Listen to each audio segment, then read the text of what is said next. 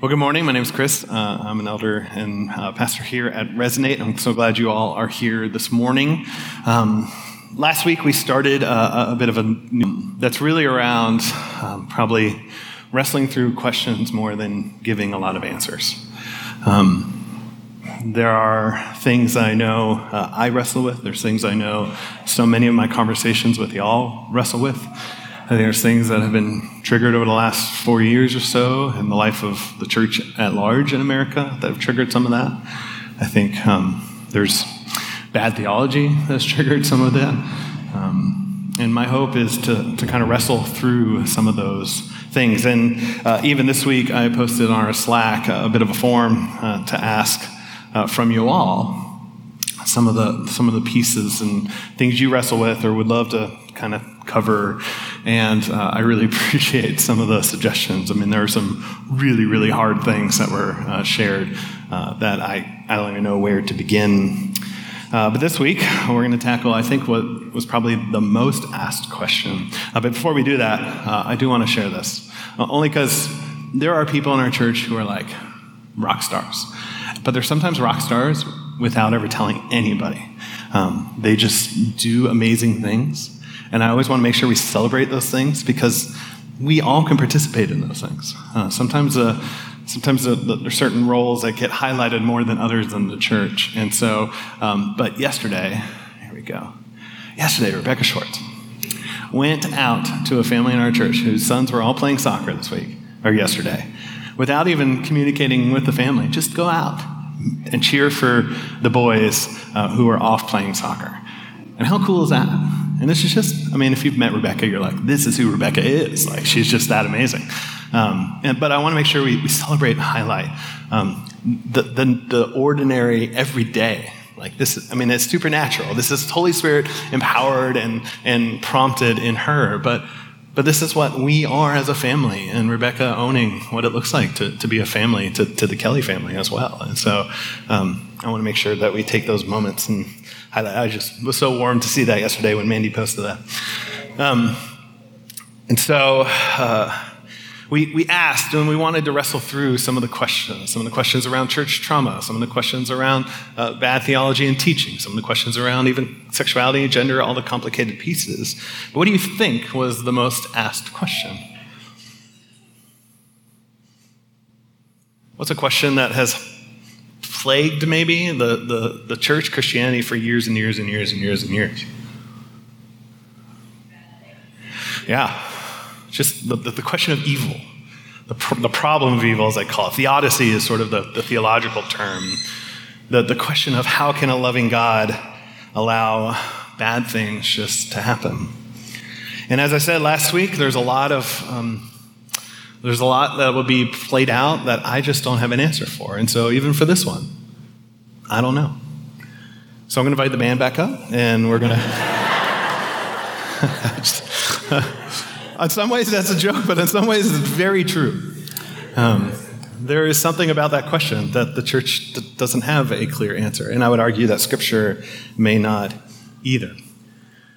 And I really appreciate uh, Sarah and Hoffa and I were at a conference this week, and um, one of the things they had were, were sort of like Q and A afterwards, but they didn't call it Q and A; they called it Q and R, um, which was questions and responses. And in some ways, the series feels a little bit like that, a little bit of going, "Hey, I, I don't have the answer. I have responses based upon I think what Scripture says, but it may not be an answer." And what I say, you may not agree with, and that's okay. That's part of the journey. Why we talk through Scripture and we think through Scripture. We try to unpack Scripture. We try to make sense of what God has said or what God hasn't said about certain things. We're going to disagree. But let's not get caught up in the spirit of the age and say, look, I'm taking my toys and I'm leaving because I disagreed with something. That's the beauty of places like life groups. That's the beauty of community is that we can all come together and go, hey, let's talk about that.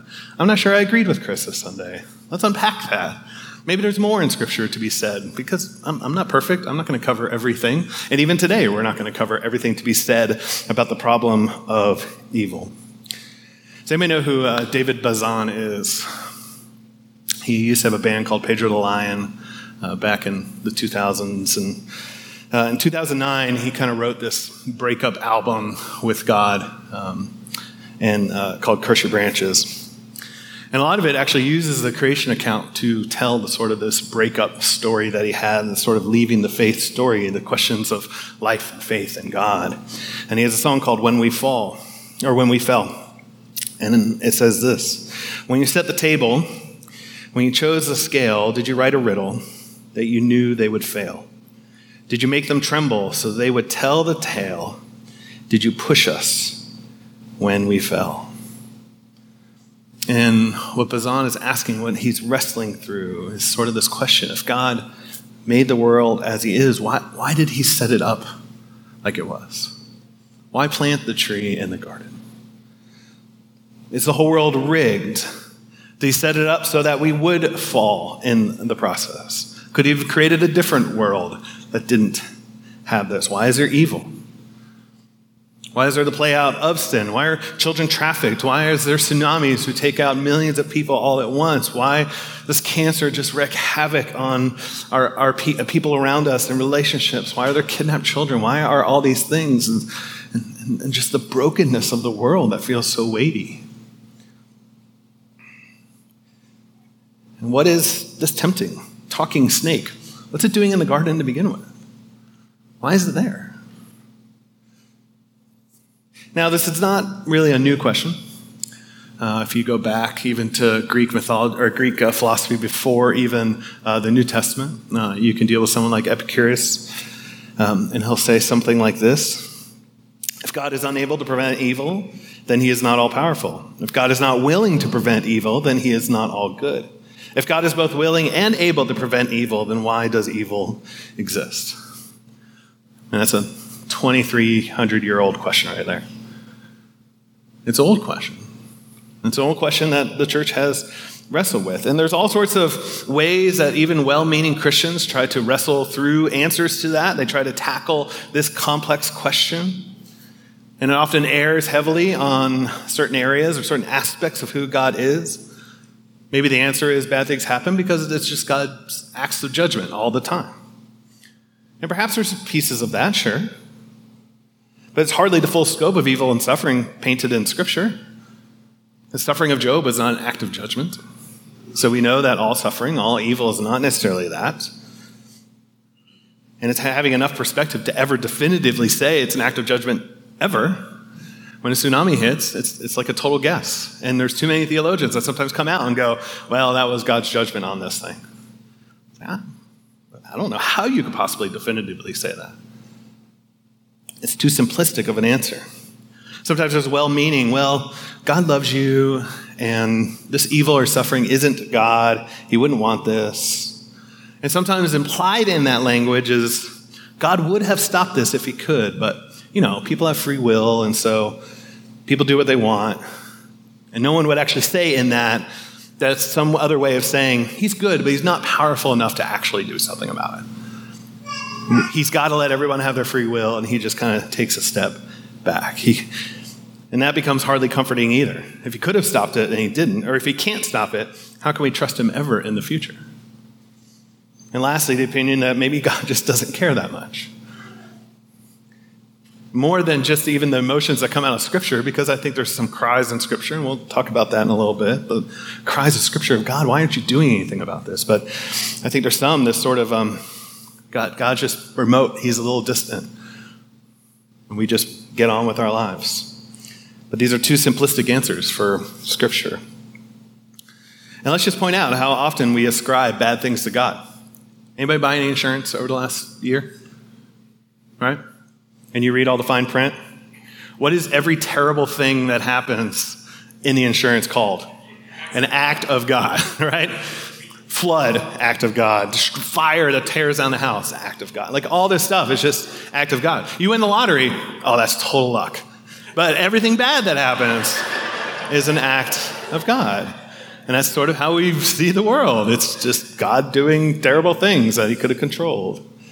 I want to look at the story of Lazarus. Um, actually, the death of Lazarus. That's actually not really that much about Lazarus. Lazarus doesn't even speak in Scripture, which is always fascinating. Uh, but John 11, it's really the story about Jesus and these two women.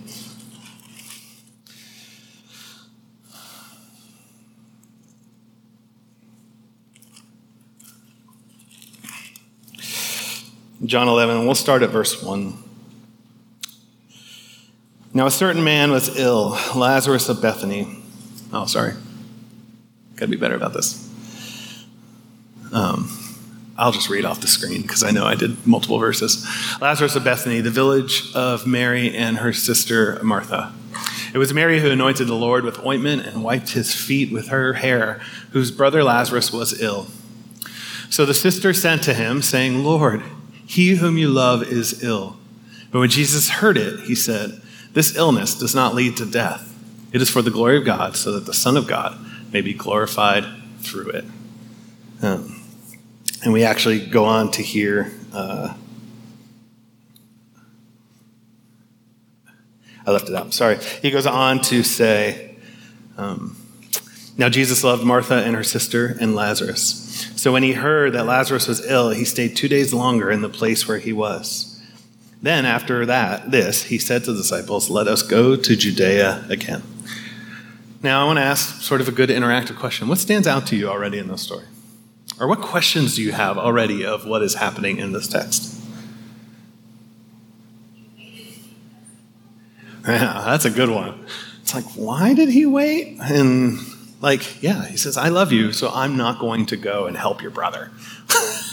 Which is a weird way of saying that. Anything else? Any questions? And, and it, there could be legit questions. Who, who is this Mary and Martha? We're just kind of introduced to them, especially in John's gospel. They just kind of show up here. Who's Lazarus? What is Jesus' relationship with these people? And we get a little bit uh, backstory, but not a lot. I mean, Jesus certainly has multiple interactions with both these women. Um, he seems to deeply love them. They seem to be, and some of the phrasing of, of uh, Mary being at the feet of Jesus seem to be disciples in some way of Jesus. Lazarus, also, someone who is deeply loved. It's actually a phrase that's only used in this Gospel of John for John himself, uh, but gets used around Lazarus himself here. And we don't know what the illness is. We know that they're in Bethany, which um, is likely this town that's only about two miles from Jerusalem, um, and possibly was a bit of a, like a leper colony, um, but that's a little bit of historical conjecture. So you have these questions. And uh, I would argue the two day one sort of gets answered in ways that I haven't heard a preacher deal with in a second. In verse 17, let's start going. Now, when Jesus came, he found that Lazarus was already been in the tomb four days. So, just, just to deal with that question of why did he wait two days. so we know if we're doing our math, it sounds like Lazarus was already dead when Jesus found out the information. That the, women sent to Jesus to go say, hey, uh, our, our brother's sick. But if Jesus is finding out and then two days later goes and Lazarus has been in the tomb for four days, he is already dead when Jesus finds out that piece of information. So at some point, Jesus might have been like, look, he's already dead. Now, there's a lot of superstition at the time about a resurrection after four days. Like, after three days, there's a spirit that sort of hovers around the body. That's, that's sort of the, the ancient writing, the spirit that hovers around the body. But after, on the fourth day, it's gone it goes to Hades and Sheol, and there's no resurrecting it. And so at some point, this whole four days thing is tied into, I think, some ancient superstition uh, that, that Jesus is ultimately dealing with, going, hey, I'm going in four days. We're going to even find out the body was stinky by this point in time, so it's clearly dead. Um, all this kind of stuff tied into the story. And so um, I think that lets Jesus a little bit off the hook on that weird phrasing of, like, I loved him, but I'm going to stay two days. Um, so, anyways. Uh, where did, I'll just read it again. Now, when Jesus came, he found that Lazarus had already been in the tomb four days. Bethany was near Jerusalem, about two miles off. And many of the Jews had come to Martha and Mary to console them concerning their brother. So this is common, not just consoling, but sometimes they would hire uh, people to like weep with them. Um, so when Martha heard that Jesus was coming, she went and met him. But Mary remained seated in the house. Martha said to Jesus, and, and we always give Martha the hard time for being busy and not being with Jesus. But in this story, it's the exact opposite. Martha goes out to see Jesus, and Mary's the one that remains inside the house. But, anyways, we, we make whole paradigms out of Martha and Mary for no reason.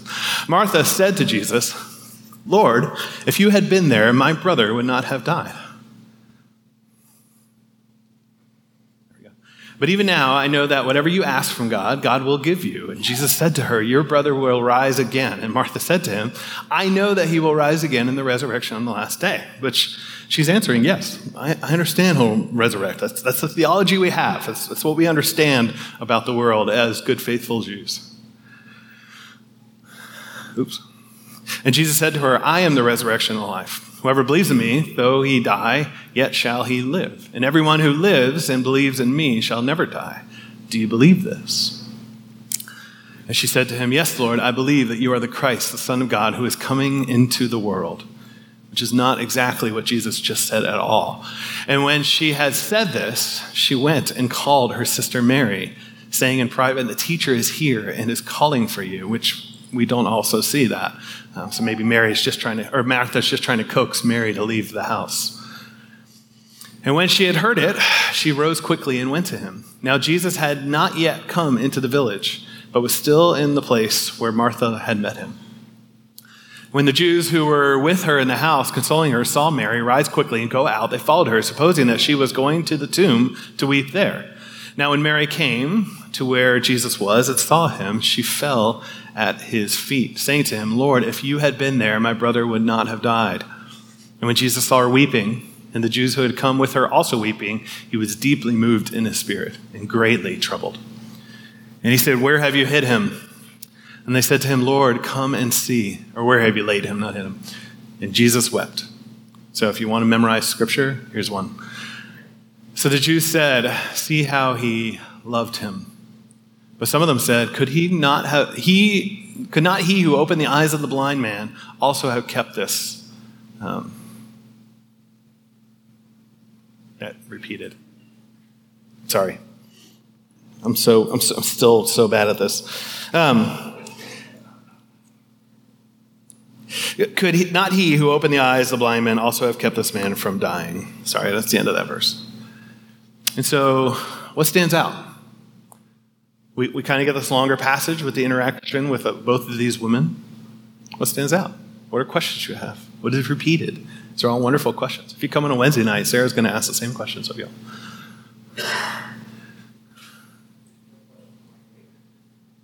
What did you say? Yeah, yeah.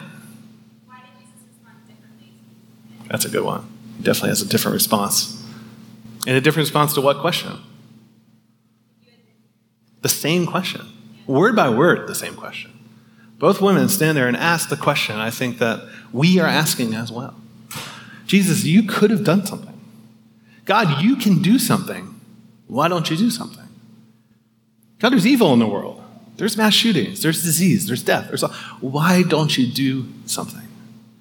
And I think both these women come out to Jesus and ask that question and, and have this wonderful interaction with Jesus around it. And I think even the repetition of that question becomes sort of the centerpiece, I think, of some of this interaction. Of Jesus' reaction to the very question of Jesus, if you could do something, why didn't you do it? And one of these moments of Jesus' life where it becomes the easiest, it's like the greatest opportunity for Jesus to stand there and unpack a theology of evil and sin and death, he doesn't do that. He just doesn't. And I would argue maybe there's a reason. Even going back to the first pages of Scripture, maybe there's a reason that Jesus just doesn't give the answer in this moment. Because right from the beginning of the story, what do we find out? God creates everything, and it's good. And it's very good. I mean, humanity is very good. Everything's good. And he puts it, builds a garden for humanity to, to, to thrive in and gives them all sorts of fruit and food and, and, and creates this wonderful sort of shalom, this place of peace where he and humanity are going to thrive and dwell together. And then Genesis 3:1 comes along. Now the serpent was more crafty than any other beast of the field that the Lord God had made. And he said to the woman, Did God actually say, You shall not eat of any tree in the garden? Now you can read the Bible from cover to cover. You can look for one simple, clear answer for the origin of evil in this world, and I will say you will not find it.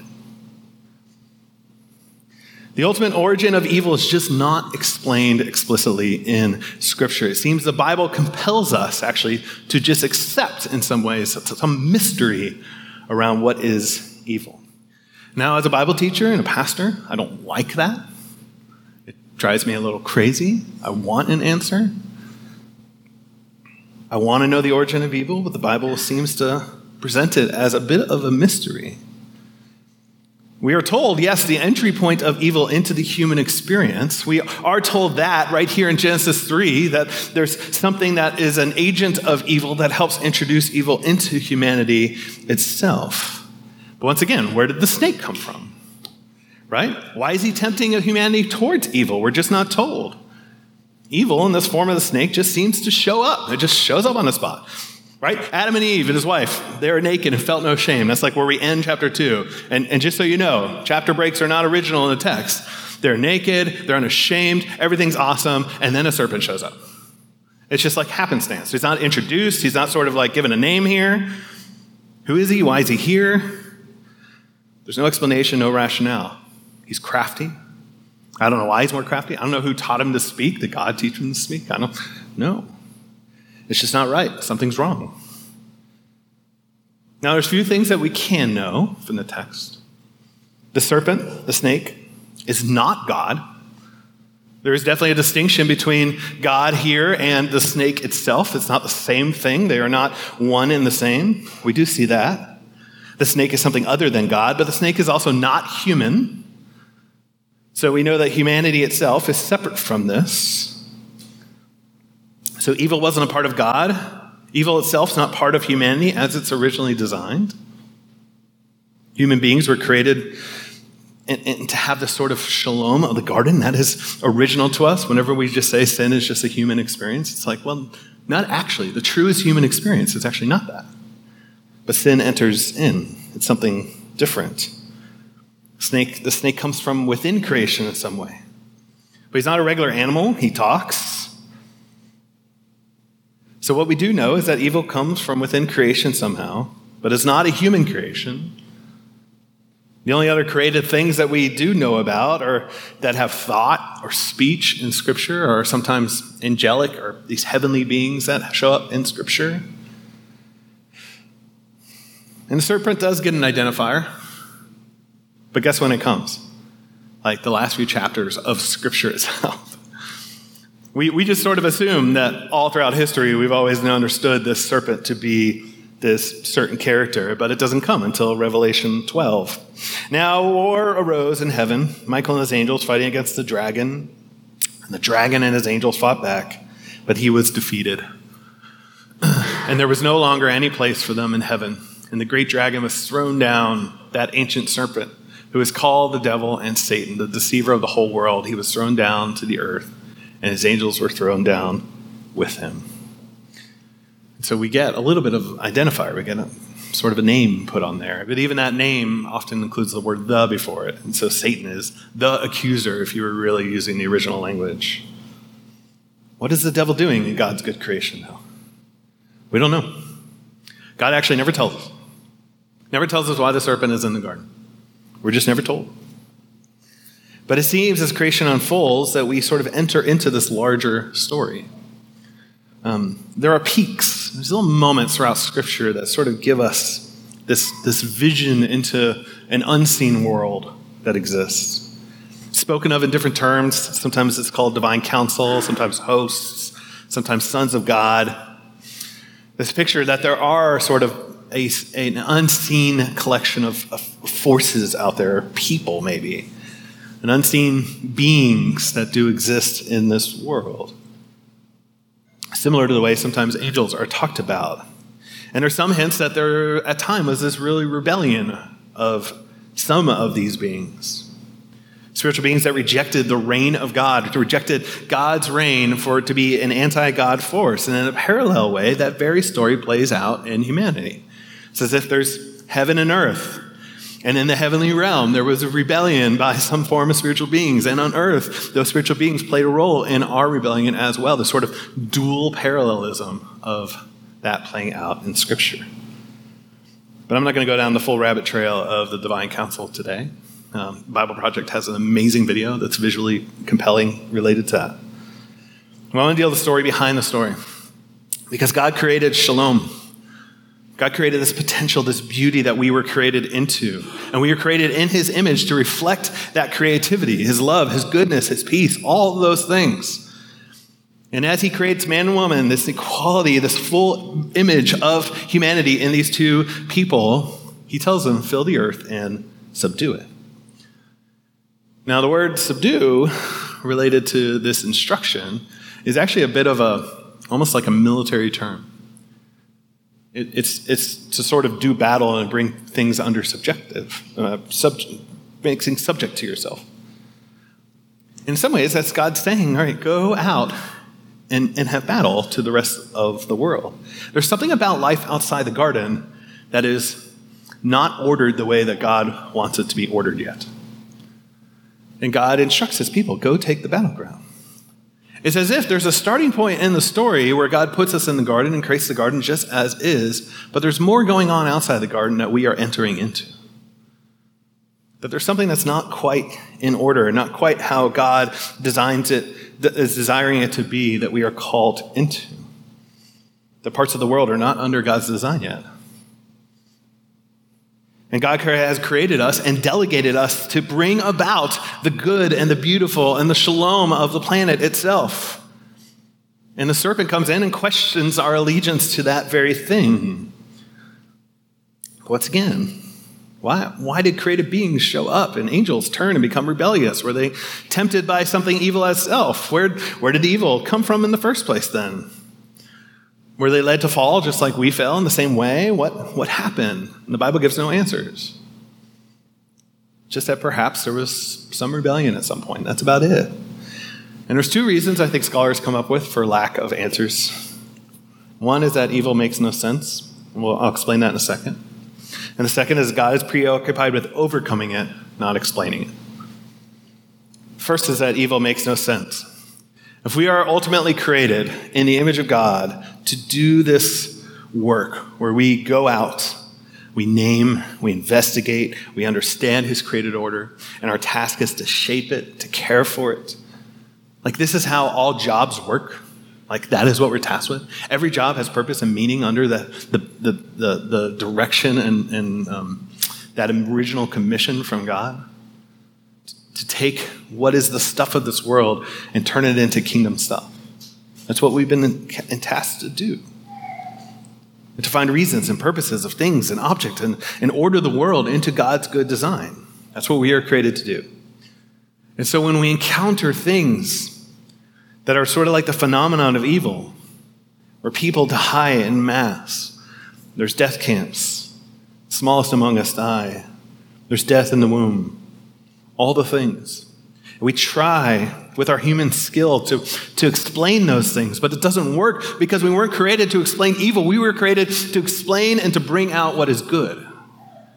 And so when we encounter evil, we just struggle to understand it. We struggle because it doesn't make sense. We try to explain evil and disaster and someone lost in the womb, and it falls short because evil itself doesn't make sense in how we were originally created to be. And this is what we're left with it's kind of what we're left with. Uh, even suffering sometimes makes no sense. It's sort of what we're left with at the end of Job. Job, you're suffering. You're righteous, but you're suffering. Job's like, Why am I suffering? And God's like, I'm not going to tell you. Be satisfied enough with that, Job. Or even this question with Lazarus Jesus, why didn't you do something? And he tells Martha, I'm the resurrection and the life which is an amazing statement, but in context, it probably doesn't explain anything to Martha in that moment. Because she just said, I understand there's a resurrection. And he goes, I'm the resurrection. Okay? It still doesn't mean whether or not Lazarus is going to like raise now or in the future, because maybe Jesus is the reflection of that future resurrection that everybody had already believed in. It's still a question. And to, Mar- and to Mary, Jesus says nothing. He just weeps with her. He doesn't even like try to address the question. Jesus, why didn't you here? And then he just weeps with her. I love sort of this moment though for Jesus. It says he was deeply moved. But the word there is, is super strong, as if he was almost angry at what was going on in front of him. That he looked into the very problem of sin and death in his friend of Lazarus, and it causes him angry. Paul Miller, in his conversation, has said it would have been sinful for Jesus not to have been angry in this moment. Not to look in the face of sin and death and just say, I'm tired and sick of it all. No other religion in the world has a God, a woundable God at the center. But Jesus entered in, confronted evil, suffering, and death. And Jesus' first reaction in the face of, of death itself, finally, when he gets there, is tears. Moved with compassion, grieve and weep, and not to explain it all. So not only is this a mystery, but God is preoccupied with overcoming it. And I want to unpack how to suffer well and stuff like that today. I feel like I've done a couple messages on that recently, uh, but I do want to deal with some of these maybe slightly more philosophical things. That God is preoccupied with overcoming evil, not explaining it. I love that actually just before the story of Lazarus, there's a story of a blind man uh, who uh, the, the, same sort of questions get asked. There's a bunch of people that bring the blind man to the leaders at the time, and they're like, What's wrong with him? Did he sin? Did his parents sin? What's the cause of this suffering? What's the cause of this evil? But in the middle of this whole instruction, Jesus kind of randomly will say this one thing. He says, um, and this is John 9, 4 through 5. We must work the works of him who sent me while it is day. Night is coming when no one can work. As long as I am in the world, I am the light of the world. So, in the midst of like this whole miracle story of healing this guy, Jesus kind of makes a statement of saying, Hey, we got to get to work. It's kind of an abstract statement in the midst of this story, but I think Jesus is ultimately saying, hey, while it is day, while we have a mission, while we were here, we have something to do to bring the name and the rule of God, be a part of God's kingdom on earth. Start showing who Jesus is and working in his name. And hear me, I, I think it I think it's too often out of context um, to sometimes take that, that, that these few phrases. Um, so it's for the glory of God, so that the Son of God may be glorified through it. Those sort of statements. There's one in the Mary and Martha story. There's one in the story of this blind man. To take it to automatically mean, and I have heard theologians take this take, to mean that God sort of willed this evil and death just so Jesus can do this sort of resurrection or healing trick. But that is heresy because it is to ascribe to God something that is not actually of God. Evil, death are not the things of God. That's not, we, we can't go that route. Yet I think as much as we join in with other scripture, there is a play out of things like Genesis 50 or Romans 8. Genesis 50, um, it comes in the context of Joseph having all of these terrible things in his life happen to him. He eventually gets um, he gets brought back into his family and restored with his family and his brothers. Um, and he says, As for you, speaking to his brothers, you meant, so they meant, they considered, they had their own will, uh, evil against me. But God, in his will, he thought, he meant, he considered it for good. Romans 8. Uh, and we know that for those who love God, all things, and that is good and evil, work together for good. And in texts like this, we get these little moments where it's not attributing evil to God. It's not saying God is the source of evil. It's not clarifying the exact source, but it is intended to bring about an understanding that God is in the work of overcoming evil and brokenness in the world and will utilize it for his very purposes. Is that not the cross? is the cross not utilizing the evil of the world for God's overall purposes? Peter thinks so. He stands in front of this whole crowd and he's like, Look, you crucified him with your own hands, and it was part of the plan for God's foreknowledge. And he could stand there and say both things. You have a will of evil, and the evil's not the source in God, but God ultimately still has a plan that will play out in the midst of that. And in the greatest moment in history, where the greatest good and the greatest evil will all play out at once, God is still in control. God still doesn't give a perfect explanation. And God invites us in to see what he is doing. It's so fascinating. Some of the play out of these kind of stories. Like Mark 5 becomes this whole series of these amazing things where Jesus is really like combating evil one after the other. Just really quick, because that's how Mark writes. Jesus is going against the works of evil. He encounters this huge storm. He's on the boat with his disciples. They're sailing across. It's a massive storm. He's sleeping. And uh, disciples come to him. They're like, Jesus, aren't you going to do anything about this? I'm sure they were much more frantic in asking a question, but they basically say, Jesus, teacher, don't you care about us enough to do something about the storm? And Jesus, which is once again that same question, right? Jesus, if you can help this, why don't you do something about this? And Jesus calms the storm. I mean, they were scared of the storm, but suddenly they're like freaked out by Jesus in this moment. And then when they get to the other side, they encounter this demonic man who's been chained up by the local villagers. He's, he's crazy, he's naked, he's, he's, all the stuff's going on with him. And Jesus walks up to him, he's like, hey, what's your name? And the guy's like, Legion. And, and so it becomes this whole interaction with these demons. And Jesus ultimately casts out the demons into the water. And the guy's set free. And the villagers rejoice. Or actually, they don't rejoice. They kind of tell Jesus to leave because he just sent their whole crop of pigs into the ocean. But there's sort of this, once again, this casting out of a demon. There's a storm. There's a demon boy. And then he gets back to the other side, and there's this man named Jairus whose daughter, his 12 year old daughter, is really sick. And he's like, Jesus, come, come heal my daughter. And Jesus is like, okay, I'll go heal your daughter. And they start walking. And along the way, this woman's bleeding, and she's been bleeding for 12 years. And she, she just wants to touch the tassels, the, the, the, the, edges of, of his, his cloak, or maybe even the, the sort of Jewish tassels, the, the zitz, the um, and to touch them. And in that, there'll be healing. And she does. And it becomes this amazing healing story. And Jesus like, who touched me? And everybody's like, we all did. It's like a rock concert. They're all crowded around. But, but he knows that something happened. And this woman, he has this wonderful interaction with her. And he brings healing to this woman who has probably spent every dime that she has to try to find a solution to her bleeding. And then someone comes up and says to Jesus in this moment, or says to Jairus, let's not bother the teacher anymore because your daughter has died. Storms, check. Devil or evil, check. Sickness, check. Death, let's not bother. But Jesus says, don't be afraid. Believe. And Jesus goes to the little girl, speaks to her in Aramaic, tells her to rise up, and she rises. And once again, even the worst of things gets a check mark.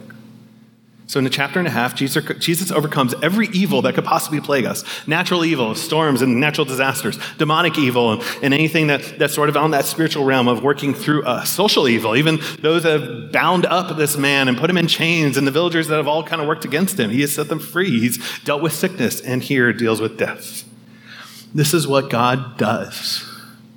This is the work of God in the world, is to do these things. And at some point, now, in the future, in a far off, really distant future, this is what God does or will do. He doesn't explain it, but he does say, I have the final word. It's the challenge we have. As David Bazan says, don't you care? Don't you care? When they say, Don't you care that we're about to drown? Don't you care that this world is full of evil? And Jesus meets them with a simple question of going, Why are you afraid? What have you really put your hope in? And we don't get the answer we want, but we do get an ultimate answer assurance that good, power, justice, all those things ultimately have a final word on the story. That is the story we are invited into believing. An answer ultimately that no other system can provide. That in the end, theodicy is not even a conversation. That in the end, the problem of evil is no more evil.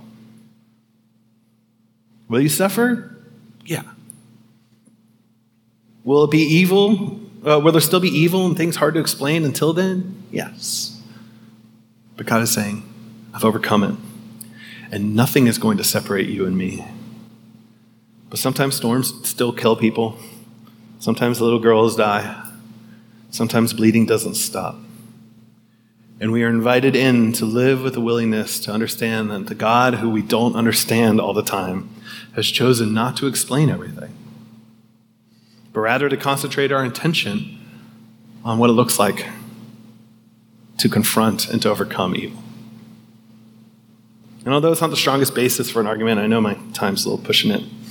I want to look even at the alternatives. Because let's be real all philosophies, all religions, all of them have to wrestle with the problem of evil. This is not like a Christian thing, um, it, it is a problem of all philosophical understandings of the world. So let's take our most popular, at least for, for my neighbors in my neighborhood, is sort of the secular, deistic, or even atheistic understanding of the world. In some ways, we're simply a byproduct of sort of chemicals and neurons and interpersonal things, or impersonal things. Choices, decisions, actions are just the product of biology or neurology, nurture and nature. And at some point, it becomes a question okay, who, who says what's evil? Is morality real or a social construct? What's really right? What's really wrong? Are we chemical reactions of stardust mashing together? And from a natural worldview, all we can say is sort of what happened, right? A mass shooting happened. But it becomes just about impossible without kind of having some fallacies to say that's an evil thing. Because evil's a construct in this world. And a good number of historians, including plenty of non Christian ones, will point to Christianity as the Western's framework right now of what right and wrong is to begin with justice and injustice, good and evil, equality in every individual's life. Like Tom Holland's Dominion is the most fascinating book if you ever want to pick it up, and it deals with he's he's a he's a agnostic historian. It's won all sorts of prizes, but he but he deals with that question of is Christianity really all that bad? He didn't set out to answer that, but he looks at history and going everywhere that Christian has touched, the the, the movement towards uh, everybody bearing an image of God, everybody being of value, all those sort of things all play out. But anyways. Evolutionary ethicists will say that we developed a sense of evil as a society in order to survive. But that's just saying that society gets to arbitrarily decide what is actually evil. And societies and communities redefine what is evil all the time. you can't bank on that. In 100 years, 1,000 years, will we still say the same thing? We might look back on us today and the economic system we all benefit from and, and say, look, there's more people in slavery today than there was ever in history, right now, in slavery today. And we all buy our clothes and like buying cheap clothes at Target and stuff like that as a byproduct of that. And we may look back and go, man, that generation was incredibly evil. So evil changes. And what we stand for or don't stand for. I mean, at one point in our history, there were a whole bunch of people that said, you know what, slavery's not evil. And then that changed. It changed for the good, but it changes. Islam and Judaism will speak similarly to Christianity, but with a distant God who's not acquainted with evil. Buddhism will say the problem of evil is simply yourself. Stop being so attached to things. That is why evil exists, because you're just attached to everything in your life.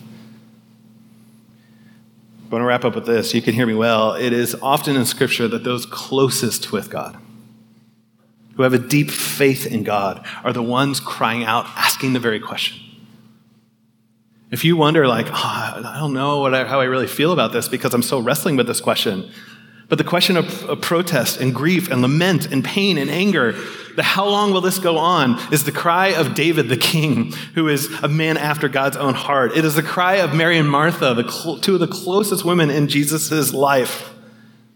There's a comfort in knowing that we have one who knows our pain. God the Father, who knows what it's like to have the death of a son. Jesus, who knows death in a way that none of us could possibly. God understands. And it is a unique answer given by a Christian worldview that he knows what it's like, he cares, and he weeps. And we may not be able to say, here's why, but we can speak of the very character of the one that we can worship. Nicholas Wolterstorff, I'll finish with this, says the cry. Uh, he lost his son and he really wrestled with his faith. And he says, the cry, lament, that were allowed by God occurs within the context of a yet of enduring faith and ongoing praise. For in raising Christ from the dead, we have God's word and deed that he will be victorious in the struggle against all that frustrates his desire. Thus, divine sovereignty is not sacrificed, but reconceived. If lament is indeed a legitimate component to the Christian life, then divine sovereignty is not to be understood that everything happening just as God wants it to happen, or happening in such a way that God regards what he does not like as an acceptable trade off for the good thereby achieved. So it's very important because he says divine sovereignty consists in God's winning the battle against all that has gone awry with respect to God's will. We say sometimes really dumb things when tragedy happens, but lament sometimes lets us go, This is the enemy. I don't understand it, but I do know that he is winning the battle against all that has gone awry against his will. And he won it on the cross, and he will win it all one day. So let's make sure we also, as we move into communion, understand that evil, um, evil is not just a question about out there. We all contribute to the problem of evil. Sin has affected us all. Even when the Holy Spirit's dwelling within us and we are new, we are given a new identity, we are saints, we become servants of something new, which is righteousness, but sin still works in and through us. And so it's great to say that problem of evil is out there or something, it's some major tragedy, but it is all of us.